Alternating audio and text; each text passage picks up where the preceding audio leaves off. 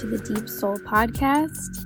If you're new here, I like to cover all types of topics, usually related to spirituality, astrology. We've covered everything from the I Ching to the magic of being on the dance floor at a rave. Basically, any topics that interest me, featuring really cool people that I know or some of my best friends. So, definitely subscribe and stay tuned for more episodes if you're interested. And if you enjoy this one, I'm really stoked that you're here. Now, in this episode, we are talking with Sarah Landry, and some of you might actually know her from her YouTube videos or being on other podcasts. But Sarah is quite an internet celebrity of sorts in the spiritual world. She has been all over the place when it comes to sharing about Hinduism, tarot cards, how to free yourself from the conspiracy against enlightenment.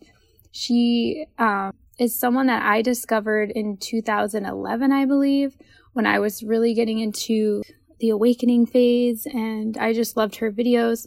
Since then, I have met up with her or bumped into her in India.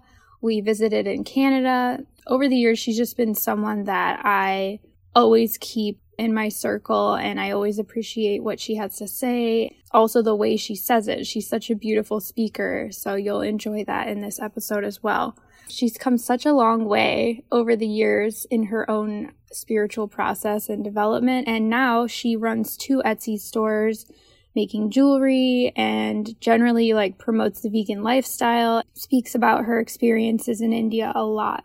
So she's a really cool person with so much life experience to share. And in this episode, we mostly talk about jewelry and sacred adornments. I got this idea that I wanted to talk about sacred adornments and jewelry a couple years ago actually. I started thinking about it and how special jewelry is and the way that we decorate ourselves, whether it's clothing, tattoos, makeup, anything. It says so much about us, or even people who choose to do none of those things. It says something about you, how you cut your hair, people who change their style all the time. It's like such an expression of who we are, and it contributes so much to the richness of our lives. And I think it gets overlooked a lot. I instantly thought I wanted to talk to Sarah about this because she makes jewelry and she herself, I know, has had various piercings and she has a really cool tattoo. And generally, being an artist and a jewelry maker, I thought she was the perfect person. So, if you want to hear more about jewelry and spirituality and how to tune into the universe, we go pretty deep in this episode, so just keep listening and make sure to subscribe to the podcast if you want to hear more stuff like this. Welcome, Sarah Landry, my dear mostly online friends since we meet each other in India and Canada a few times. But thank you so much for joining me on this podcast slash video episode. And if you're hearing the audio, you can check out the video on my YouTube and vice versa. Check out the audio on my podcast. This episode is going to be about sacred adornments talismans, even maybe a little bit about makeup and definitely about jewelry. And I couldn't think of a better person to have on because Sarah has had more experience with jewelry and things like this and beautiful makeup than most people I know. She's lived in India, so she's got the background on traditional jewelry there and even like deity decoration. I'm sure you know more about that than I do beautiful like Indian outfits, but then you've also got the modern perspective of being a Western young lady and knowing what's popular here and also having your own jewelry store where you create your own designs and create your own trends basically and you have a pretty good following on there. And i know people like me love to buy jewelry from you and i'm wearing some of my favorite earrings from your shop. I always love looking at your shop because i always find something and i'm like that's the next thing i want for a gift when someone asks me so yeah, I'm so excited to have you here and to talk about this really cool topic. And, you know, decorating our bodies has been something that humans have done for so long. And I was reading online that historians or anthropologists actually believe that humans were adorning their bodies with jewelry and other like functional shells and hairpin type things before they even wore clothing. Starting from the very beginning, then. Um, sorry for the distraction. My cat has just now decided to climb across all the jewelry I have laid out to show you. yeah. Love that you mention um, the archaeological and anthropological aspect of jewelry because one of the things I find so fascinating about this art form is that scientists are saying that it was the very first object that human beings ever crafted. And what they're finding in like prehistoric burial sites, Neolithic sites, and even in all parts of the world, whenever people were given a, a really ceremonial burial in ancient times, they were always adorned with some form of jewelry. And of course, the oldest form is beads. And I think the the general consensus in that scientific community is that there are even older specimens than what they've so far discovered. What they found now is pretty rocks that have holes drilled in them, which sounds familiar to all of us these mm-hmm. days. Um, and they've also found like clay pieces made into jewelry. But they're guessing that originally the very first jewelry people used was made out of found objects of an organic matter. So things mm-hmm. like feathers and seeds that they would string on twine or, you know, ev- even on long grasses and reeds. And that just because of decomposition, it hasn't survived to, to be discovered nowadays in an excavation but this innate feeling of connection that we have to the world around us just lends itself so perfectly to picking up pieces of that world around us and putting them on us. And what's cool to me is that it's not something unique to humans either. Birds like magpies will find little shiny things and collect them in their nests, and you know, all kinds of um, animals are just drawn to gathering stuff. And so I, I, think it's not necessarily a modern thing, which a lot of critics about jewelry will say it's a vanity um, or, or that it's a frivolity, like it's not a necessity, it's something frivolous. Mm-hmm. And yet, if you think about human psychology, there must be an innate need to express ourselves through yeah. our physical appearance or else it wouldn't have been done from the dawning of humanity. Yeah. And I always feel like it's so like this goes so in line with what you're saying that to me decorating yourself and taking the time to do that which I definitely don't always do no. it's it's really like it shows respect to life like to this yeah. thing that we don't quite understand but we know we're a part of it and to me that that's such a spiritual significance that we we decorate ourselves and we want to look our best or we want to put on a certain persona for that day or even we're wearing something that was passed down to us and we you know we're so proud of it or we choose things that really match our personality that our friend might not choose it just yeah. says a lot about us and to me it shows respect to this whole thing that's happening around us in this universe that we take the time to like connect with ourselves in that way. I don't know. It's such a it's such a like a prayer almost to me. yeah. It's so true though. It what you mentioned about picking a piece that maybe your friend wouldn't pick. It's so true. And people can get to know so much about you just based on the jewelry that you're wearing. Yeah people who prefer like the simple little minimalistic understated pieces i find those are the individuals who don't want to wear something to get noticed or to get attention. They want to wear something because it has significance to them or a meaning to them. What's really interesting there are actually ancient vedic scriptures in hinduism about jewelry. There was actually a verse and i don't remember which which scripture it was in. I think it's in one of the Vedas. I'd, I'd have to consult my references though. but it actually describes how to wear jewelry as talismans mm. for different purposes. Wow. And for example, recommended to kings and queens and to people who are setting an example for others, like what we would call influencers in these Instagram era days. Uh, the influencers in that time were recommended to wear bigger pieces of jewelry and to wear them in a prominent place on the body. Whereas people who are devout and who are wearing jewelry for the sake of connecting with a deity were recommended to wear the jewelry inside their cloth so that it's not visible to onlookers.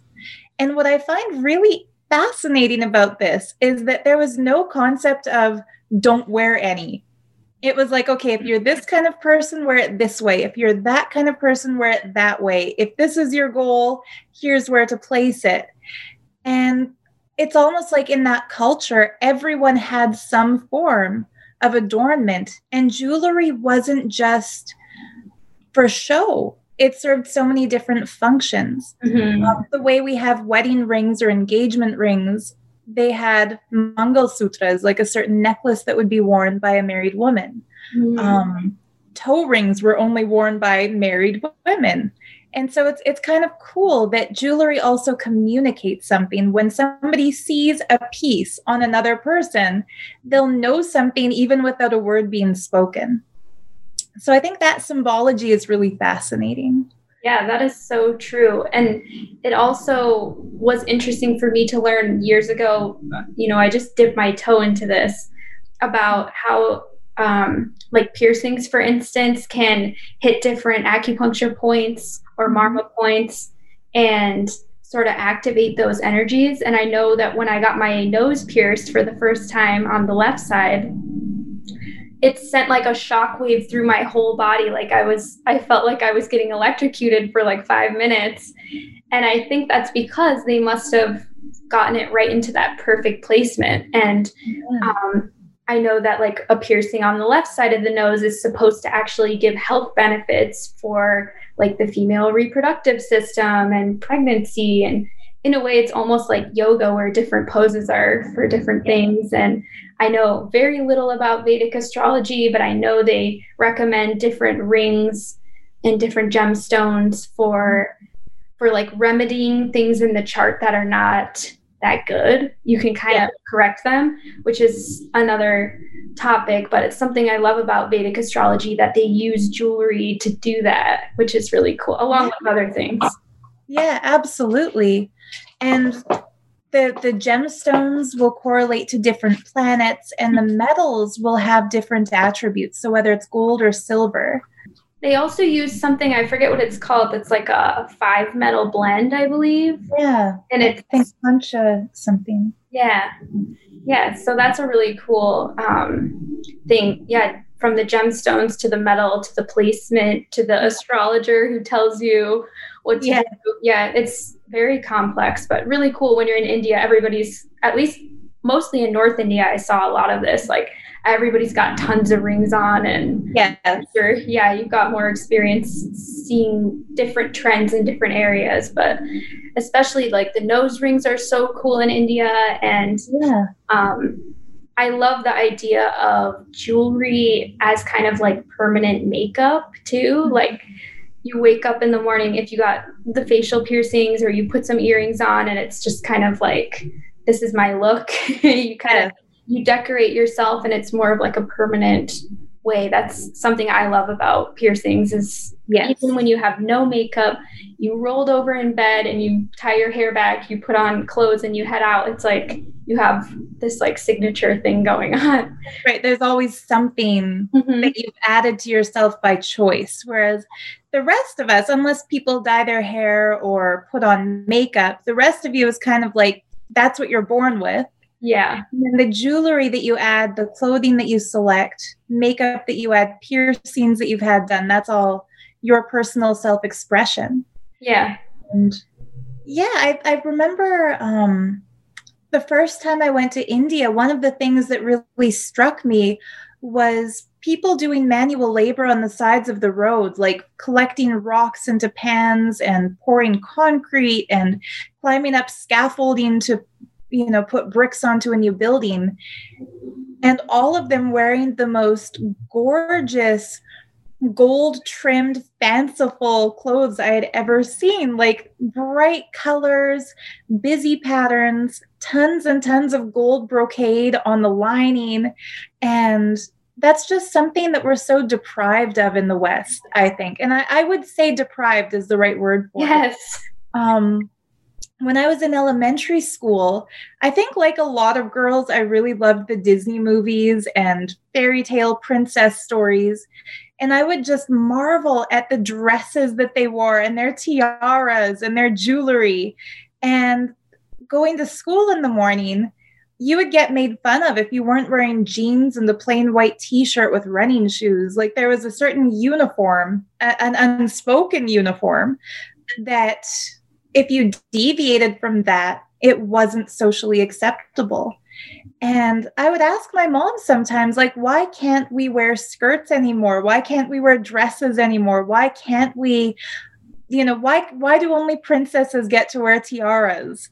And I totally, totally 100% love that women can wear anything that they want. I, I would hate to revert back to uh, the kind of even more chauvinistic society than what we're in now, where we have to wear dresses. That would suck. Like I would hate it. I'm wearing pajama pants right now because they're only visible from the from the neck up. There's just something so graceful and beautiful and expressive about the kinds of clothes that that are worn to to galas and to award ceremonies and by royalty. And what I love about the Indian culture is that everyone dresses up every day. You know, in the places I've seen, and I know that's mm-hmm. changing a lot now. Jeans are getting to be more common, and Western influence is definitely taking place. But and I know a lot of people disagree with me about this and call it cultural appropriation when non Indian people start dressing in Indian clothing. Mm-hmm. But I really think that the way Western influence is happening in India, it would be more beneficial for Indian influence to happen in the West, at least when it comes to how we express ourselves through fashion. Yeah. I do think like yoga is bringing as yoga becomes more and more popular in the west people are connecting more and getting more fascinated with indian culture which i love. sure.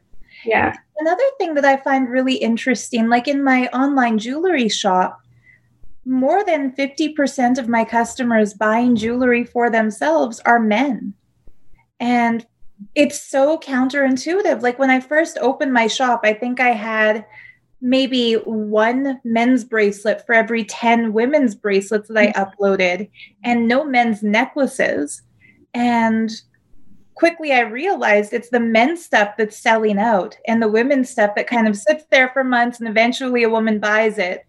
But I feel like men in our culture are also feeling kind of even if they want to dress up with something flamboyant, they can't because of peer pressure or the ridicule that they'll face. Um, what's really cool about India is that sexual orientation and sexual identity is completely unrelated to the way somebody dresses. Mm. Um, some of the most flamboyantly dressed men you'll ever see are Bollywood actors. Right. And they've got a ring on each finger, earrings, like both ears pierced, earring in each ear, ear um, some kind of brooch holding together their kurta, um, sometimes a big, huge turban pin in their turban and I think it looks awesome. Like I, I like that much better than what I see up here in in Canada, like yeah. the so-called Canadian tuxedo of jeans and jean jacket. Like I would much rather see somebody who who puts that effort into their appearance and who loves beautiful objects. Yeah. And like when you look at books about jewelry, whatever histo- historical book about jewelry you're referring to, it always includes something about the Maharajas, like the the kings of India pre mm. pre British invasion. Yeah. Um, because that this multiple strands of gemstone beads, like they, I mean, they dressed more beautifully than the queens Like the king, in many cases, the kings wore more jewelry than their wives did. And again, I'm not saying we should revert back to a patriarchal kind of a male dominated fashion industry. Um, but it would be nice. Like, I sometimes look at guys when I'm out and about and wonder if they weren't born and raised wearing these drab, lame, void of color palette clothes, what would they choose for themselves? You know? Yeah, I think if it was more part of the culture, they would definitely be more into it. And I think it reflects the deprivation, like you said, of personal expression in the West also. Like we're so focused on like work and money and in India, I think it's more just a richness and a joy no matter what um, class you are or how much money you have. I think there's still that self respect again and that like joy for life and the mystic the mysticality of life is like still alive in people and it's so vibrant there that it reflects in the people that right. their life is so rich like it's the same thing as like how they spend so much time creating beautiful food and here yes. like little microwaved whatever you know yeah yeah the flavor palette and and in india anybody even the poorest of the poor and I, I do think the poverty crisis is deplorable and the disparity between what the wealthiest people and the poorest people have there's no excuse for that the corruption in the indian politics and the way um, the way people are completely discriminated against based on their class. I'm, I'm not saying that it's a perfect system, but what I do find is that the people themselves, outside of the political spectrum and outside of the labels we put on them, everyone strives to be expressive in any way they possibly can. So, like you said, with the spices and the foods, even if they have very, very little, the little they have, they'll invest it wisely into making the most of it. Whereas here, like you said, people go for the convenient stuff, the microwavable stuff, the the pre-made, ready-made, grab it at the gas station kind of stuff. Yeah. And there's no energy in it. You don't even know who prepared it for you. Yes. Um, and like you said, being a compassionate person, like I'm a very strict vegan. And so I can't imagine how mindlessly people will say in one sentence, Oh, I love animals. And then they'll take a bite of a murdered piglet or a right. dead cow, or, or they'll drink. I don't like the word milk. I think it should be called um, lactation of a cow. Like, like, let's yeah. be clear about what it really is. Right, more accurate. The liquid meant to nourish a baby of a different species and act like that's that's normal.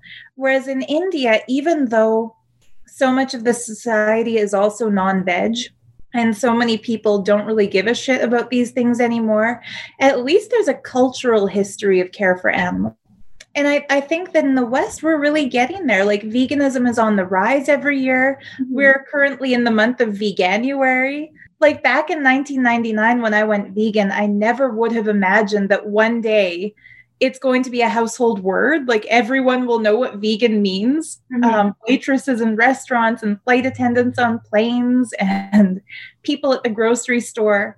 So I think we are advancing in a lot of ways.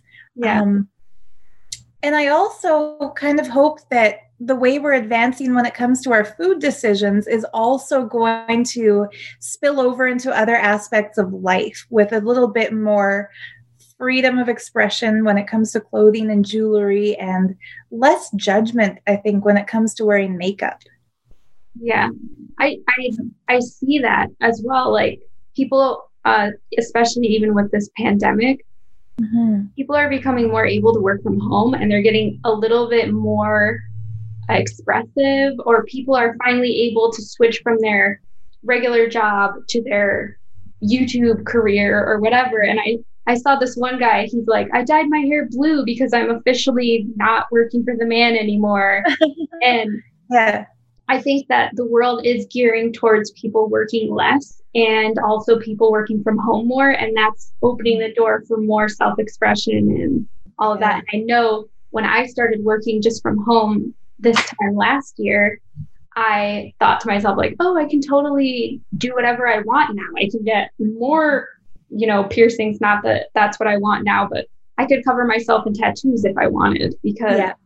I'm free to be myself now and exactly. without the judgment of others. Yes.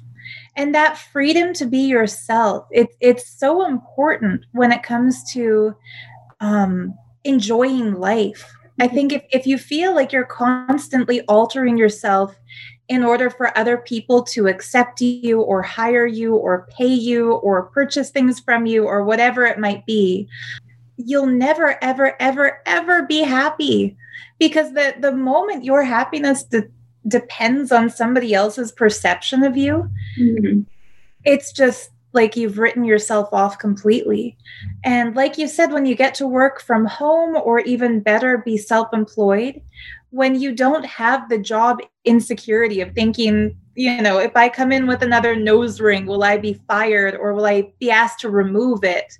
Um, yeah, like you said, then you have that freedom to dress up however you want. Mm-hmm. And I, I also want to mention, like, most days I don't wear any makeup at all. Right. Um, the majority of my of my outings these days just involve carrying orders from my Etsy shop to the post office.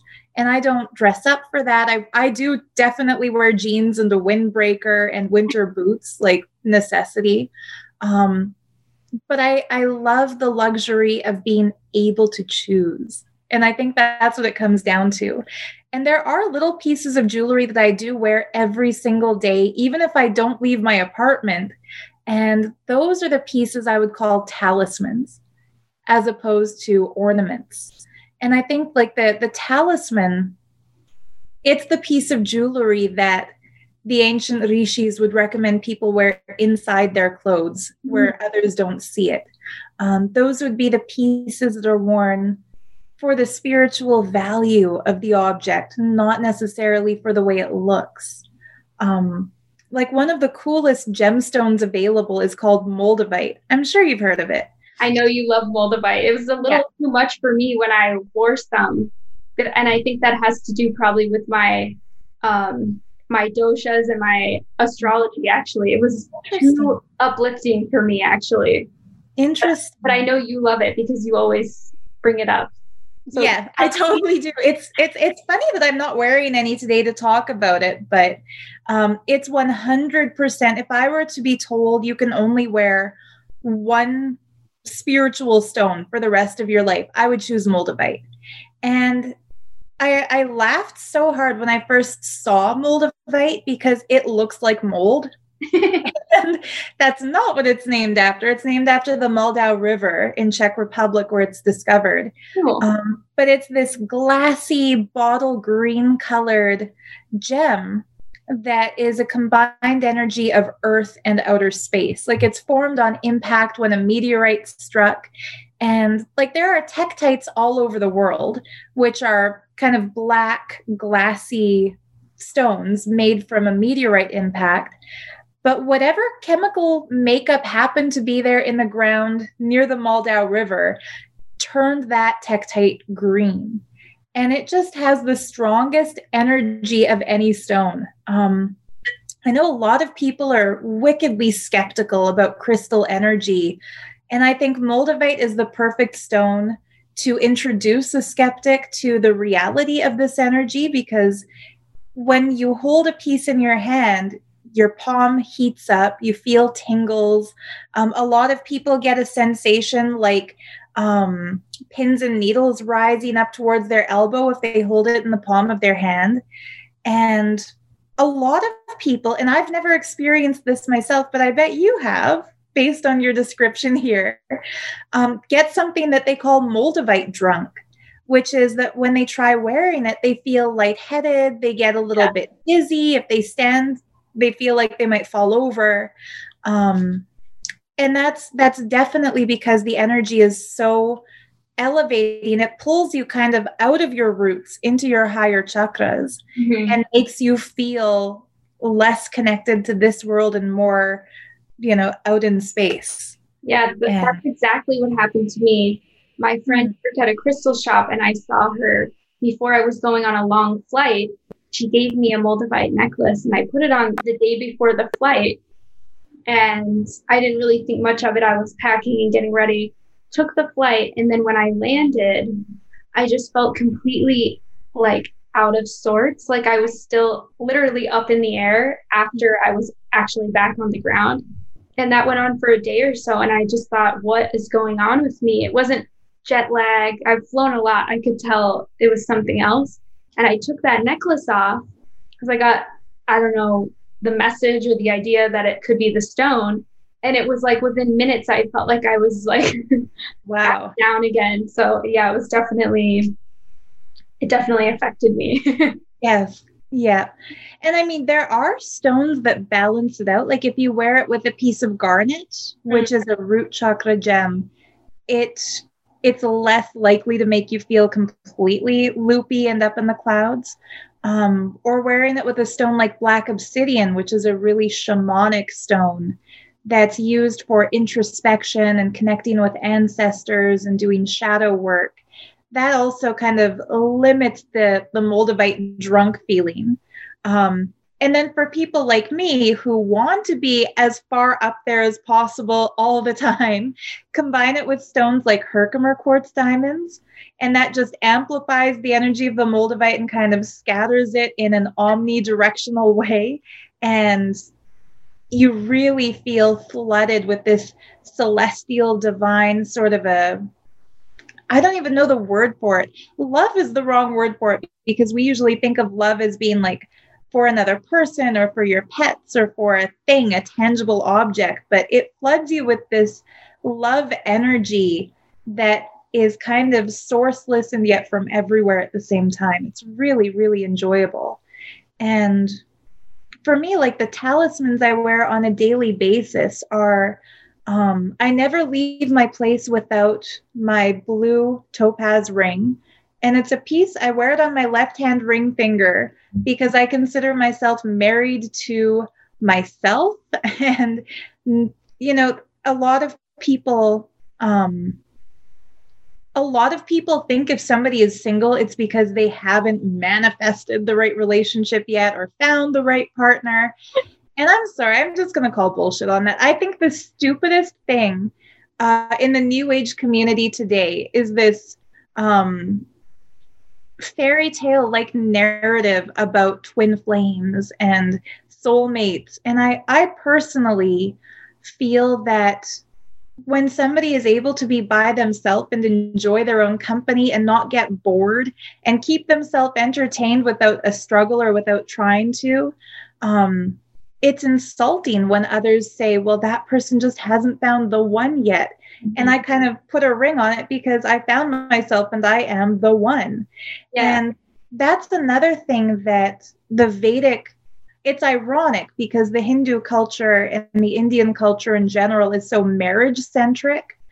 But at the same time, there's a historical spiritual recognition for a life beyond seeking that other person to complete you. And that's what sannyas is. Like when people decide that they would rather seek enlightenment than seek a happy home life or you know a wealthy family life. They take up the orange robe and dedicate themselves to their chosen deity.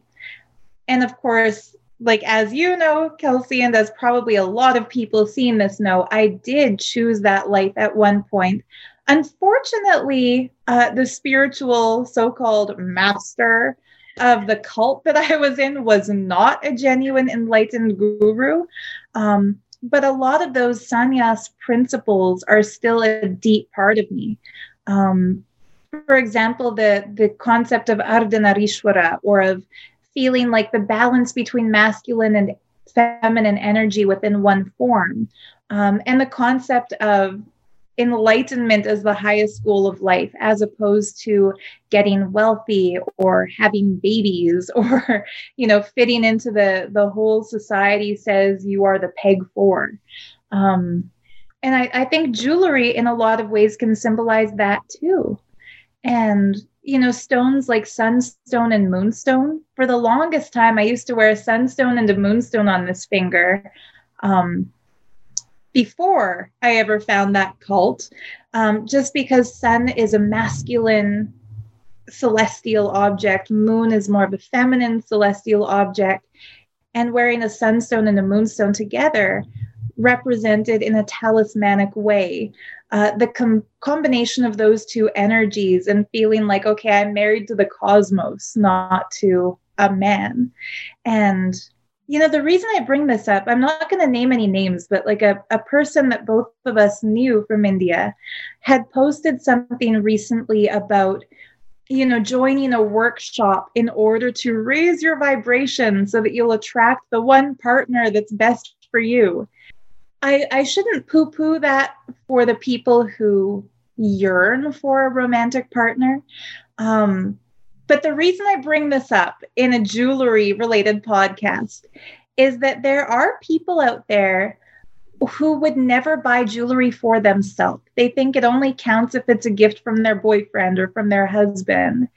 And I remember when I was a little girl, um, my mom is a single mom. She's been a single mom my whole life. Um, I asked her once, like, why doesn't she have a big diamond ring like all my friends' moms had? And she said, Well, that's something that a boyfriend gives to a girlfriend when he wants her to become his wife. And single ladies don't get diamond rings. And I felt so sorry for her, not because she was single and didn't have a man, but because she didn't have a diamond. And it, it's so funny. It shows where my priorities were um, back then. But there, there are so many people, like I've seen um, in movies and in TV shows, women uh, gazing at a beautiful piece in a showcase in a jewelry room, saying, Oh, if only I had a man to buy me this. And I just have this, I guess, modern, more feministic approach to jewelry. Like, if you love it, you buy it for yourself. Yeah. And I mentioned this to my mom, like just before Christmas. We were talking she asked me if my sales go up in November. Like, do a lot of men come buy jewelry for their girlfriends? And I, I, laughed and said, actually, it's the opposite. Like November, December, my sales kind of go down. And then January, February, they pick back up again.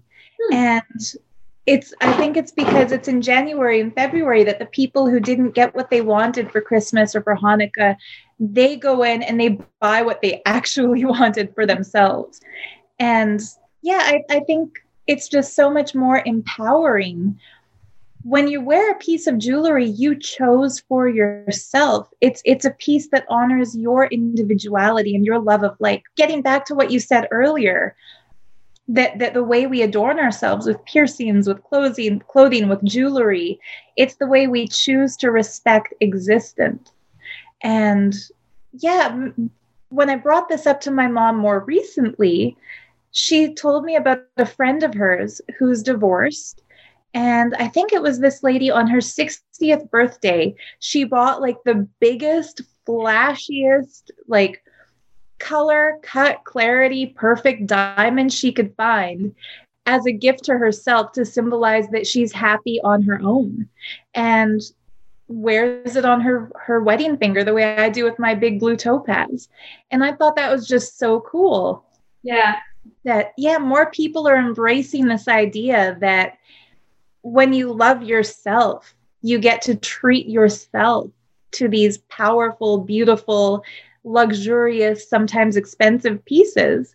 And you don't need to wait for somebody else to get them for you. Yeah. So. That, that's, I can't resist sharing this idea because I feel like I forgot about it for a while. And you're like, you're coming so close. You're like dancing around in the same spot in the universe where this idea lives that I was on the dance floor one night, like, you know, I was at a rave and we were, my friends and I were dancing. And I have a different podcast episode about how magical I think the dance floor is.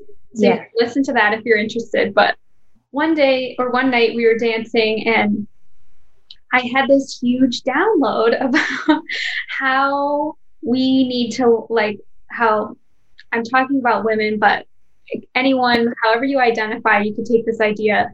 I thought about how I wanted to open a little ring shop of diamond rings or walk around with a box of diamond rings to sell to women or people that wanted to put themselves first and yeah. be married to themselves. Yes. And like buy yourself that amazing ring because you need to be you know, you can date, you can do whatever you want, but like you belong to yourself and no one yeah. else can own you. Yeah. And that we should all wear a ring. And I used to say, like, buy yourself one ring, buy yourself two rings, like cover yeah. your whole hand in rings because yeah. you belong to yourself and you know, you you are your own perfect partner, basically. So it's That's so interesting that you're saying like such a similar thing because clearly that idea is out there and somebody should definitely open a like what marry yourself ring store. Yeah. No i totally agree. And I, I think that like that's exactly why i went with this. Instead of a diamond my favorite favorite color is this. I can show it like look what she got me. Look what i got me. It's my favorite color of all time. Mm-hmm. and it's also the birthstone for the month of december um, so it's personally significant. And when I was a little kid, like whenever I would flip through, I'm of that age now. I wouldn't call myself a young woman anymore. um, but I, when I was a kid, the Sears catalog wish book was the thing to flip through in November to pick out what you want to get in December. And especially because my birthday is so close to Christmas, it was definitely like the the month of giving and getting things. And I would always go past the toy section straight to the jewelry section. Um, and I wanted more than anything else a blue topaz, just because I love the color of that stone so much. So when I decided to get myself, you know, a ring as a symbol of self sovereignty, um, and I love how you worded it, putting yourself first. And that doesn't mean being selfish and not caring about other people. I still donate to charity. I still load up free gifts when people buy stuff from my shop because I like to give to others too. Yeah. But we don't need to limit our generosity to other people. We can also be generous with ourselves. And so when somebody has a favorite stone, getting a piece of that stone as a talisman for themselves is one of the most empowering things they can do and yeah and not worrying about is this extravagant um, I mean, obviously, you have to stay on budget and make sure you've got your rent or your mortgage payment or whatever else. But there used to be kind of a shame put on people. Like, I remember my mom telling me this again when I was a kid. When I asked her for a ring for Christmas or for a blue topaz ring or um, some people might remember seeing these in old catalogs of jewelry, what they would call the mother's ring, where there's like a stone for the wife, a stone for the mm-hmm. husband, and then the birthstone of each kid. I used to ask for one of those, and I said, I want a blue topaz, and I want a purple amethyst, and I want an aquamarine, and I want a sapphire. Like I would just name my favorite stones. And every time my mom laughed and said, People will think that's ridiculous for a kid to wear a mother's ring and its stones were not your relatives. Like you can't wear an opal. You weren't born in October. And that was the mentality back then. Um, so I think now, again, it's pretty cool. You don't have to be the matriarch of a large family to wear a mother's ring. If you want to wear, like you said, load up a ring on each finger of your hand. If you want to load yourself up with pretty colors, why not? Um, I love the trend of chakra jewelry. Like I've I've put a little stack of show and tell pieces I wanted to bring in. Um, I can see the look on my cat's face, and I'm very scared that it's about to get ripped out of my hand with her claws. You but... mean it's not a cat toy? yeah, exactly. Like oh, she's dangling it above my head. It must mean it's for me. Um, but I made this piece. It's actually like it goes on as a necklace like this, and That's then dangles really cool. Thank you. And it, it's an alignment of all the chakras. Um, but for each one, I put like a big, huge raw stone um, or a big, huge cut stone, and also like the tiny gem so that there's like a, a double energy because I'm not sure if that if the camera's picking that up well enough. Yeah, I can definitely see it. So for people who can't see, she's got a stone for each chakra, and they're they're all really beautiful and different. And is that a a blue lace agate for the is that Vishuddhi? Yeah. yeah. That's Vishuddhi. I, I should just, instead of making you do my job and introduce all the stones, it's amethyst, uh, a big tumbled amethyst that has some really cool, um, they call it phantoms, when there's an inclusion inside a crystal that has a shape to it. Um, they call it a phantom quartz. And it's the perfect kind of stone for scrying, where you're gazing at the surface and seeing reflections inside and kind of opening your intuition through that. Um, then for the Agnya chakra, for the third eye, I have a huge piece of kyanite with a little iolite faceted gem beneath it. Um, then yeah, blue lace agate and larimar for the throat chakra. Oh, sorry, my cat is literally pulling on my computer cord now.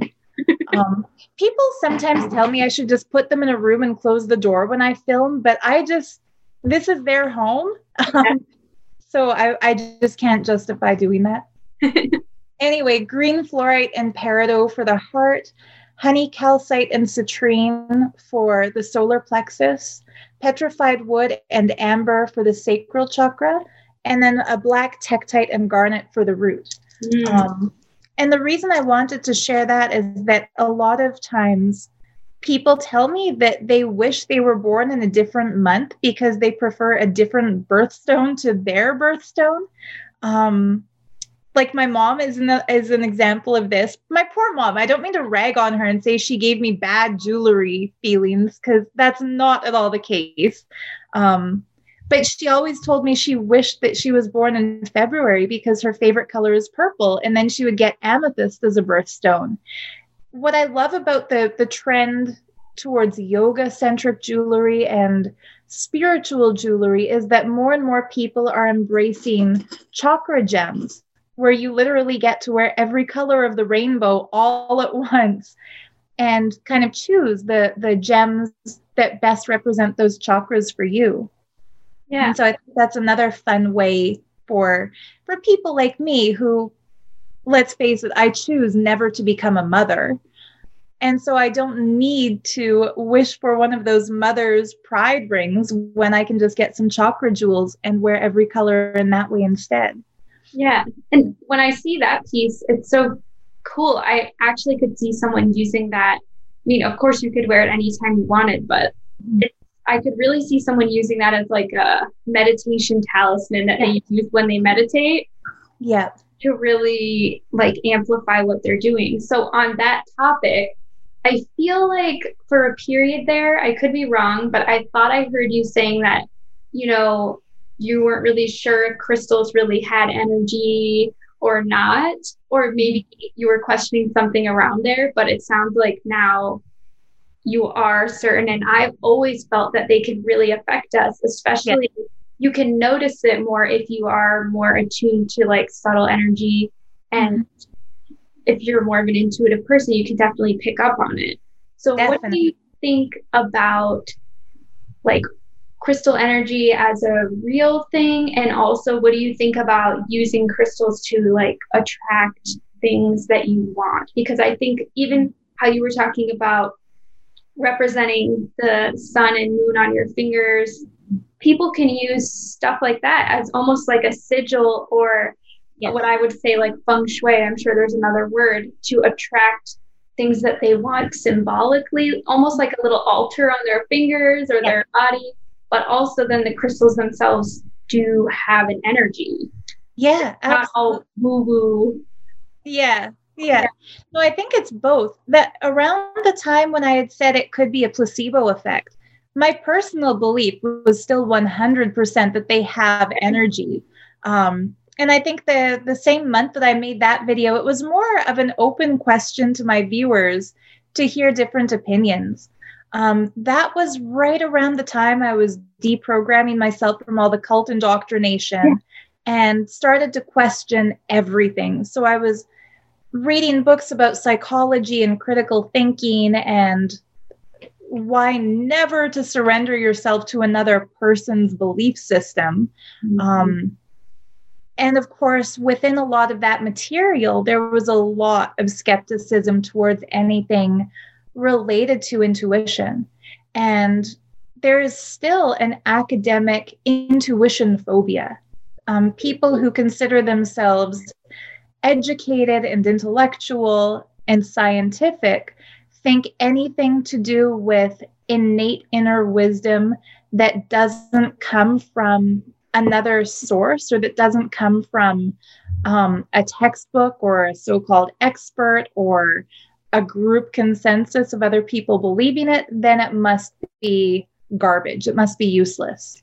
So now I'm I'm I've kind of swung back to myself once again after realizing which indoctrinating mindsets I wanted to drop and which personal experiences I don't need to devalue or to undermine just because other people may not believe them.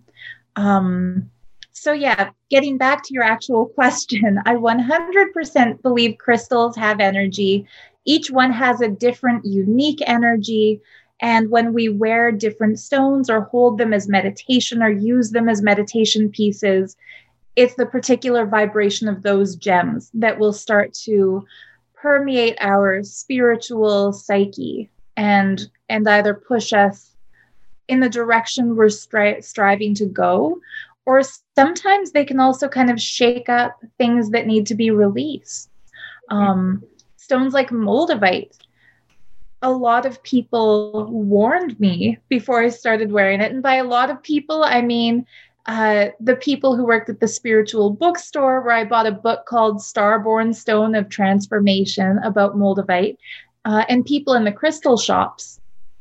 And they said, like, okay, how how do you feel about your relationship? I was living with um, the guy that I had dated since high school at that time. We were together for I think seven years and lived together for five years. Um, somebody asked me, so how do you feel about your boyfriend? and I said, you know, I love him. And she said, well, how would you feel about breaking up with him next week and moving into a place by yourself?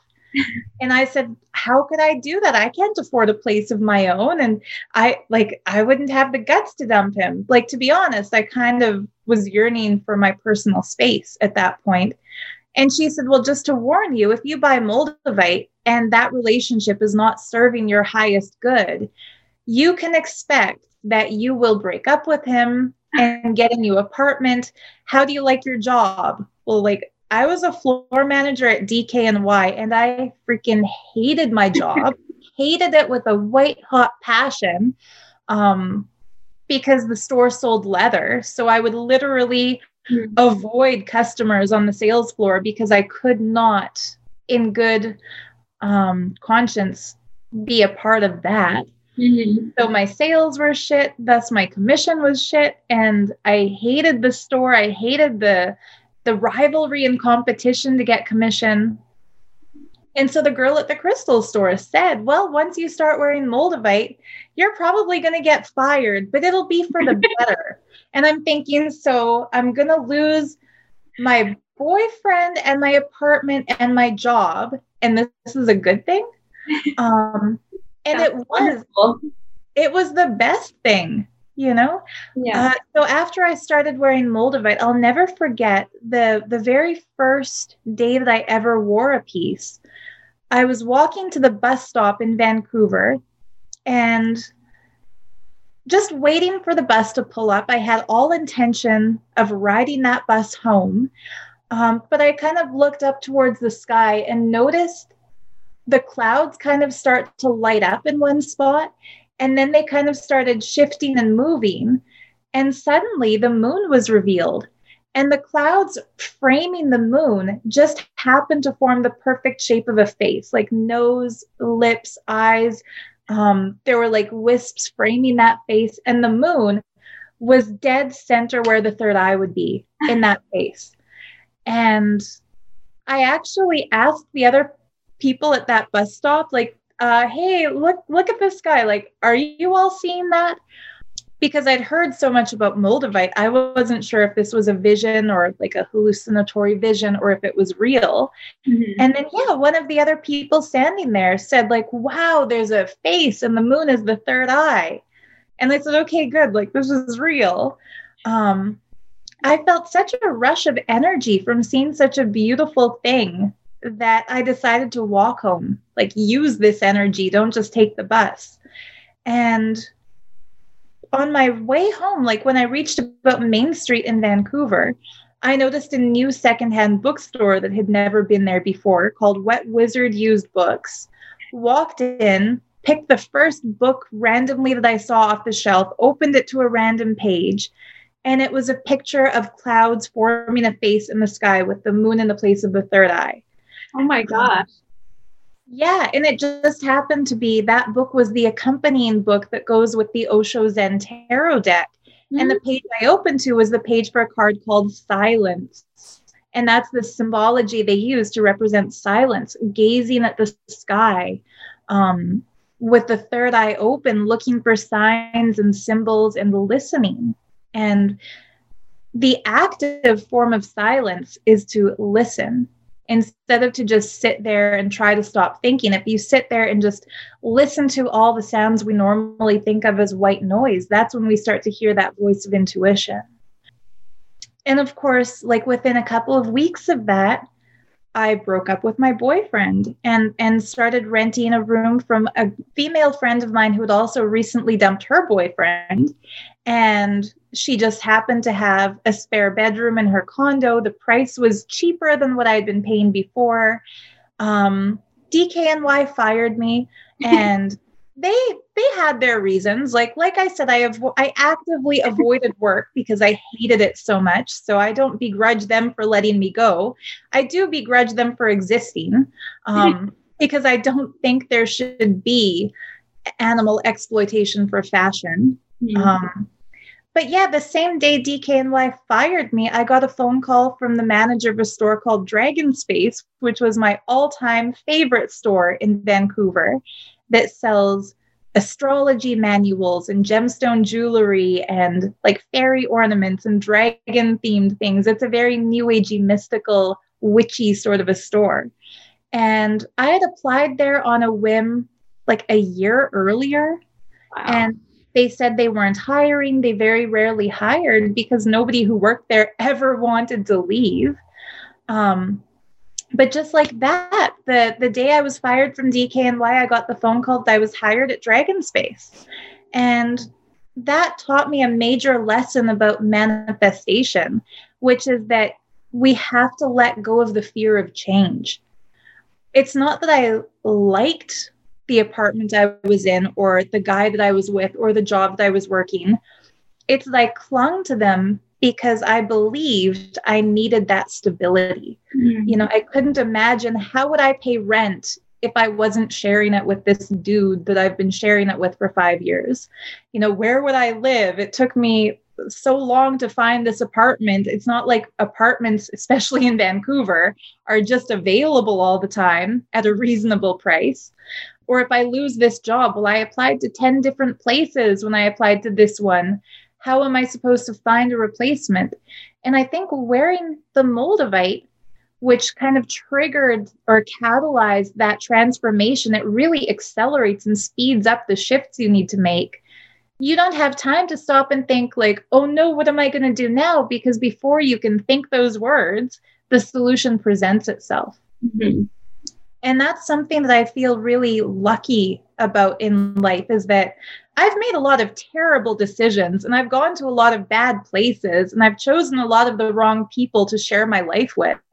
It's not that everything has been perfect but it's been that whenever i realize things are really really bad and that i need to change them as soon as that's thought that the change happens and the better solution presents itself and so I think what what people need to understand about crystal healing or working with talismans or carrying a piece as a symbol of what you want to achieve when when you decide that it's time to make a change if you still fear that change and avoid it that's doing yourself the biggest disservice. Mm-hmm. Um, I've, I've heard from a lot of people who say that they wish they could make a full time living for themselves.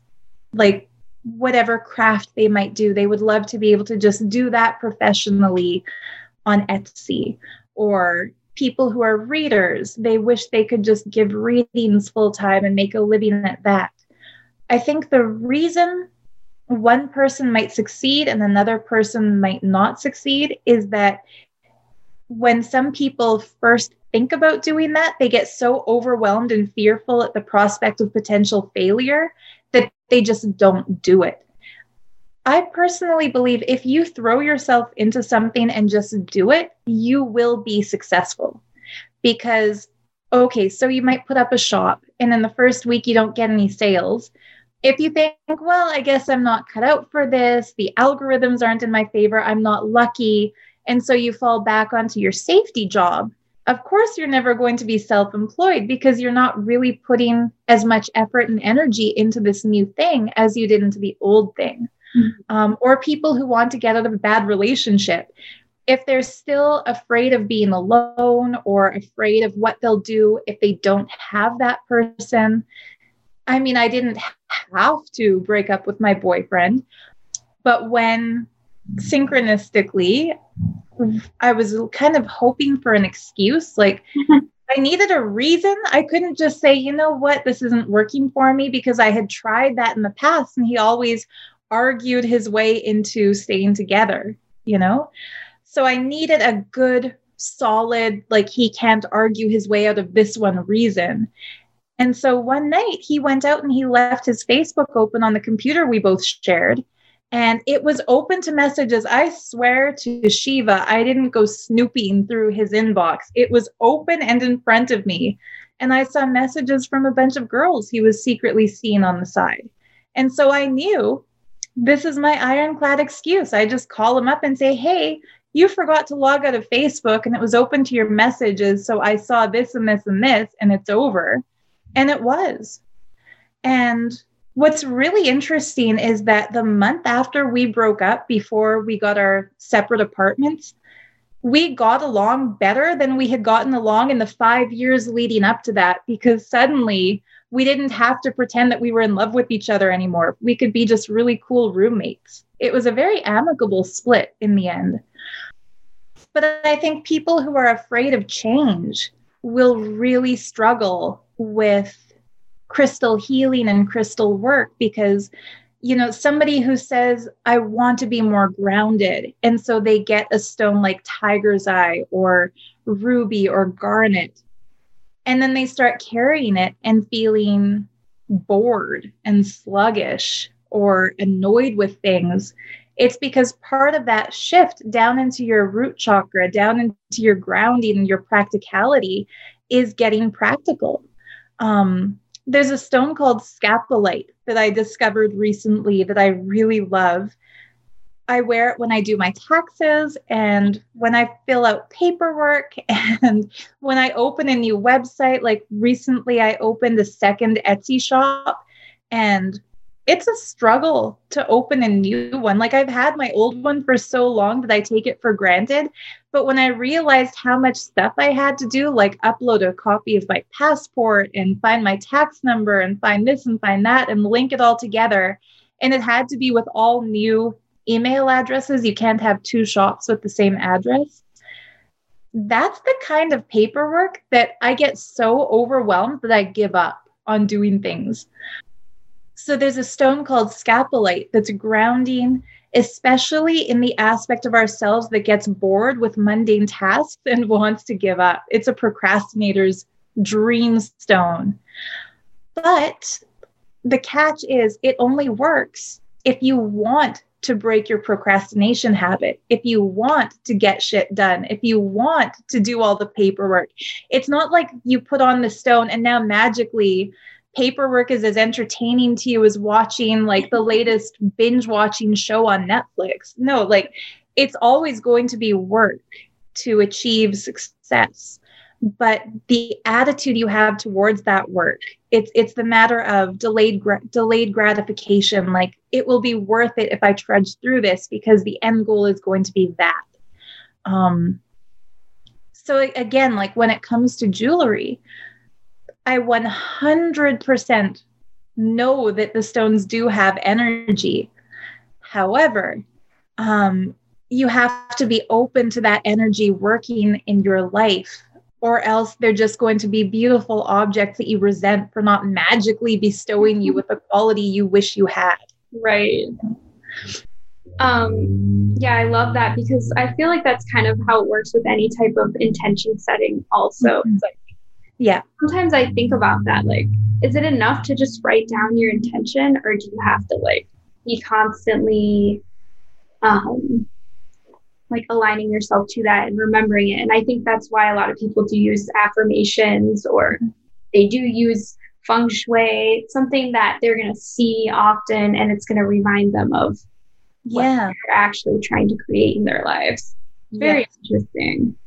And I think like it it's depending on the thing that you're looking to manifest, how much work you have to put into it, or whether you just need to put it out there that you want it and then let it go what I've kind of come to understand is that the things within your power to change, you have to change them. The things that are impossible for you to just do yourself, you need to just put it out there into existence and wait for it to come to you. Um, there, there's an interesting thing that happened to me soon after I discovered Hindu spirituality. Um, I mean, when I was 13, I had a vision of Kali, and I still feel that that was my initiation in this lifetime into the path I'm meant to walk, which is that divine feminine power, that that nurturing and also the ferociousness to what needs to be changed. That was the same age I went vegan that I saw Kali for the first time in a vision. Um, and so I was all about the destruction of animal agriculture and animal testing and animal cruelty in all its forms. Um, but I I kind of discovered the greater Sanatana Dharma when I was in my early 20s living in Vancouver um, because my art history textbook at the Emily Carr University of Art happened to have a whole section about Hindu art, like temple architecture, um, deities. You had mentioned even like dressing deities, like their ornamentation that's like a whole other podcast, I think. There's so much into it from how you tie the fabrics to who wears the the different pieces and where. Um, but in that textbook, I saw a beautiful picture of Kali, and that was the first time it really struck me that that beautiful vision I had had as a kid wasn't uniquely mine like Kali didn't belong to me as my vision. Kali is this universal mother of, of cosmic darkness who exists everywhere all the time for everyone. I just tapped into something in that meditation. And it was a major shift for me going from feeling possessive about her to feeling so uniquely blessed that I got to see her and, and feeling more I have to word this properly so that nobody interprets it as a dark black magic thing, but being being hers, not her being mine. Mm-hmm.